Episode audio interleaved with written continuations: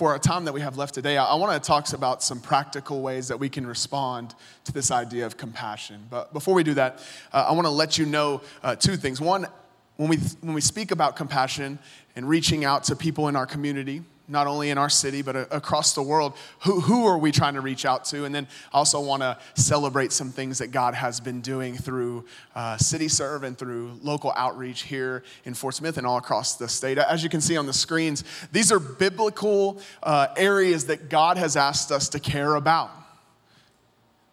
Every one of these is associated with a verse from the Bible, and it's like, hey, these are people, often underserved people in our community that we need to care for, that we need to pray for, that we need to take care of. Uh, in, in 2022, so far, through City Serve, NLC Outreach, 53,000 people have been impacted. Uh, 588 prayers for salvation, 369 baptisms, uh, we've prayed for almost 13,000 people across the state of Arkansas this year, uh, 5,700 hours of volunteer serving, and then almost 8.6, a little over 8.6 million dollars distributed uh, across the uh, across the state of Arkansas this year through City Serve. Come on, let's let's give God some praise for that. That's amazing to be a part of. And so today. I believe that each and every one of us will have a, an opportunity to respond to this idea of compassion. And this is something that Brandon and I talk about quite a bit, honestly. Um, and it's this is that every time we come together, every time that we hear God's word, every time that we're in God's presence, uh, our heart is that every single time we come in here, that we would be moved by God that we wouldn't just sit back and just kind of passively take in what's happening, but that when we leave, we're different than when we came in here. And it, it doesn't have to be this big, kind of like big example or demonstration. It could be something small. It, it could be filling out a prayer request. It, could be singing out a song. It, it could be something as easy as just sitting in your seat and contemplating what's going on in your life. Maybe it's a, a simple prayer of repentance for something that you know has grieved the heart of God. I heard, I was talking to somebody earlier. It, it, could be something like you talking with your spouse or with your, your family about the message on your way home when you leave church. It, it could be big and it could be small, but the reality is, is that we believe that every single person, every fully devoted follower of Christ comes into God's word in his presence and are moved and have some sort of a response each and every time. And today, I'm telling you that all of us will have some sort of response to make. all of us. One of these will hit every single one of us today. Uh, I love in Isaiah chapter 55, verse 11, it says, So is my word that goes out from my mouth. It will not return to me empty, but it accomplishes what I desire, and it will achieve the purpose for which I sent it. I love that. I love that God sends his word out and it accomplishes exactly what he wants it to do. God has never once had a sending problem.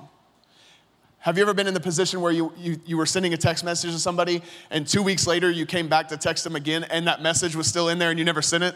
You ever been there? None of you? Okay, yeah.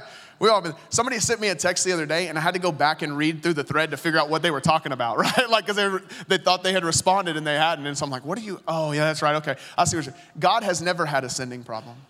God never had bad reception, low Wi Fi. He's been sending his word out and it always accomplishes what it's purposed to do. And so the question that I would ask to all of us today is, is, is how are you receiving God's word? How is your reception? We can teach several weeks on this familiar passage called the parable of the soils. We've done it often uh, throughout the years here, and it's all about the environment of receiving God's word.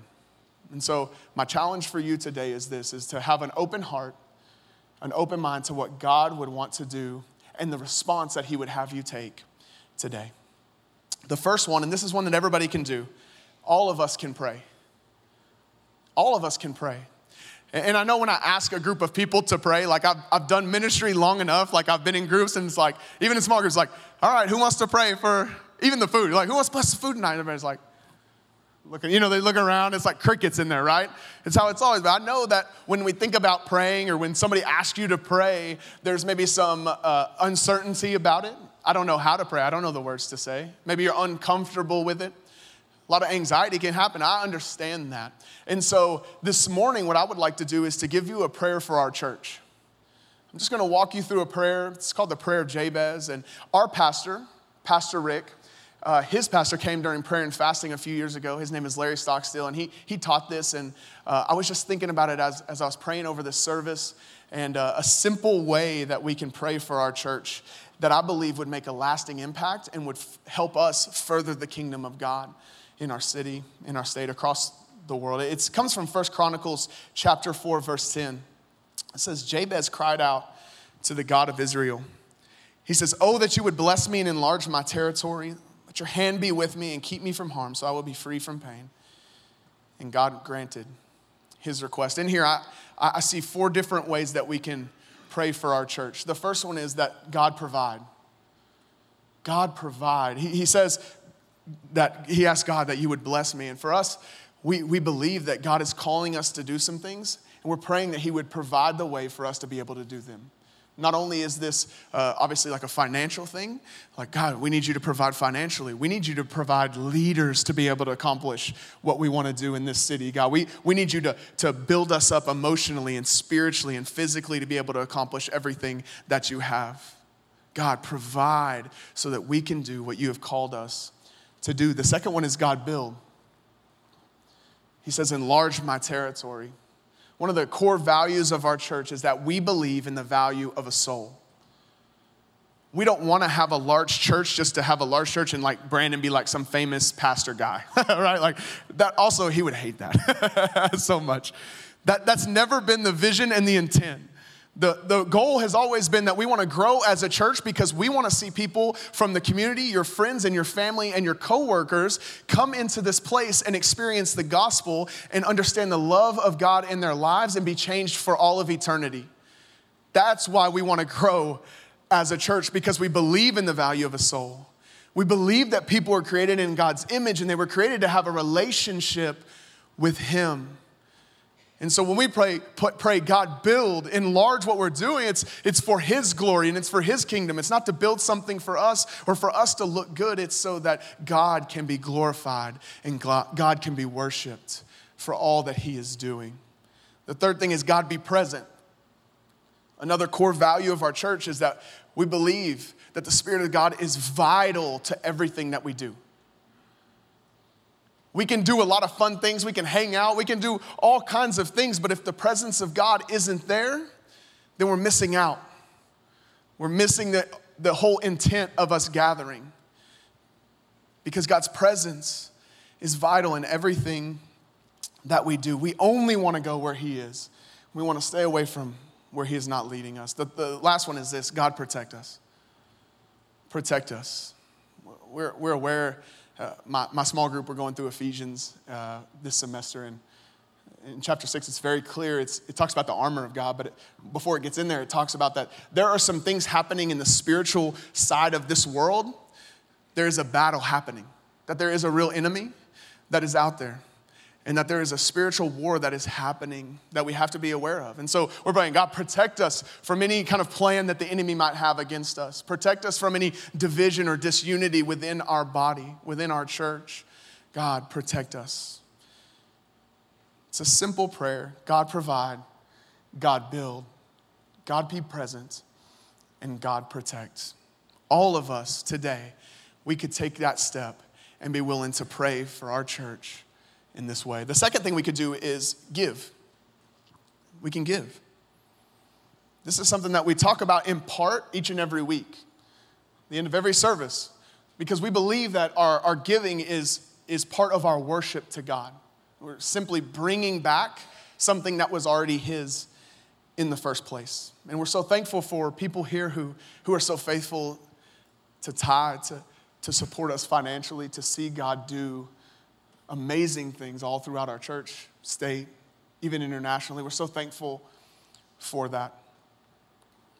But I want to be clear when we, when we speak about giving, especially about finances, because one of the biggest hurdles that people had for a long time is that they believed that the church just wanted their money. The church just wants my money. That was something that, uh, even when New Life Church first began, it was something that they were aware of. And that they built the church to, to try to navigate that idea. And here's the reality that I want you to remember when it comes to giving is that we're not after your money, we want to see God have your heart. Do we need finances to have this place run and to, to do what God's called? Yes. Are we in it for the money? No, we're in it so that God has your heart. In Matthew chapter 6, verse 21, it says, For where your treasure is, your heart will be. I know a lot of you guys out there, uh, I've lived in Arkansas long enough, right? Like people will talk to me in directions. Do any of you guys do that? Y'all talk about direct, like, you know, like, well, you just go north on 22, and uh, then you're gonna go, you know, you're gonna keep going until you see this, and then you're gonna go south, and then, then you're gonna be over there, and then when you go west, two stoplights, you'll be there. Does anybody talk like that? Like, I, I can't, I get turned around immediately. Like, I, I, know no directions. You can use north, south, east, west. I don't know where you're pointing, right? Like, I, I get lost. I'm not a compass guy, okay? Here's the reality, though, is that money, finances, it's very much a compass for our heart. Because where my treasure is now, it says my heart will be. And so my finances are an indicator of the status of my heart. And I'm here to tell you, church, as a staff, that's what we care about. We care about what's going on on the inside. The third thing, the third area that maybe you, God would stir your heart today to respond is to serve. to serve. Ser- serving is simply this it's putting on display the love of God that's at work inside of you. And so when we get a realization of God's love in our lives, we want to then be able to show it to other people. And we begin to serve those who are around us. Pastor Darren mentioned this verse in Matthew 20. I happened to memorize it in the book of Mark, chapter 10, verse 45. And I, so I want to read it to you again. It says, For even the Son of Man did not come to be served, but to serve and to give his life as a ransom for many. I've, I've talked about this verse many times because I, I'm so struck by the fact that it says, For even the Son of Man. It could have said for the Son of Man, but it says for even. And what they're trying to show us is like, if God can serve other people, so can we. If anybody would have been exempt from it, it would have been God, right? Like, like if anybody was exempt from serving other people, it should have been Jesus. He's God in the flesh. Yet even he served, and so therefore, you and I, followers of Christ, we have this responsibility to serve those who are around us. I'm excited. Uh, tonight, we're going to be closing out uh, another round of Connect. And, and, Connect is just a great way for people to find their place here at New Life Church. And that's one of the things that we exist to do is to help you find your place, find your purpose, find, uh, like Darren was talking about, what, what, stirs, what stirs your heart to be able then to move into action? What is that thing that God stirs up inside of you when you see it? That's what we want to help you do. There's going to be a, a, Connect in October. There's a Connect in November. And, and, when I was thinking about this, I was thinking it's like it's four hours total, okay, over two Sundays, but it can have an impact that lasts for eternity, okay? I know it's a commitment on the front end, but is it not worth the fruit that comes after it? and, and as I was writing that, I thought, man, this is like a real preachy thing to say. Like, like I felt like a little weird, like, like, yeah, that sounds like a real preacher thing to say. But, but I was reminded of this. A gentleman who was greeting this morning, his name is Roy Person. There's gonna be a time when Roy goes to heaven and he's gonna be greeted by people he opened the door for, for people that he actually there's been times he's pursued people into the parking lot to make sure that they were okay and that they didn't need anything people that he has served over the years he's going to walk into heaven one day and they're gonna say, Thank you, Roy. You made a difference in my life. Because of the way that you served and gave your life, my life was impacted for eternity. There, there are people in this church who serve the homeless population, an underserved group, and many of us never see them when they're serving. Sometimes it happens on Sunday morning when you're, you know, cooking eggs. you know, you're trying to get your kids dressed for church, right? It may happen on a weeknight where you're in a life group, but people are down at the Hope campus serving a homeless population. Don't get a lot of praise, don't get a lot of glory for doing it, but they're faithful to do it. And one day those people are gonna walk into heaven and they're gonna see people that they didn't even know they made an impact. They're gonna walk into eternity and somebody's gonna say, Thank you. Thank you for making a difference. Thank you for being faithful and committed to serving. Serving, giving our lives for those of, around us. There's no greater calling than that. And the fourth one is this it's, it's to go. We've talked about this often, and I really do believe it, although it's certainly a, an area that I think we're growing as a church. But we want to be a church that is ascending church. We want to equip you and resource you to be able to go into your workplaces and go into your schools and, and maybe go into your family and be able to make a difference for the kingdom of God. We also want to be a place that sends people out to plant churches. We, we want to be a church that sends people out for short term and long term missions. We, we, we don't want to hoard everything in here, although we love you guys being here. but we also want to be able to see people just stirred up to do what God wants them to do, so much so that they would be willing to go wherever God calls them to be. You're, you're actually going to hear here in a minute, Brandon's going to tell you about a our next uh, mission trip opportunity that's coming up next year.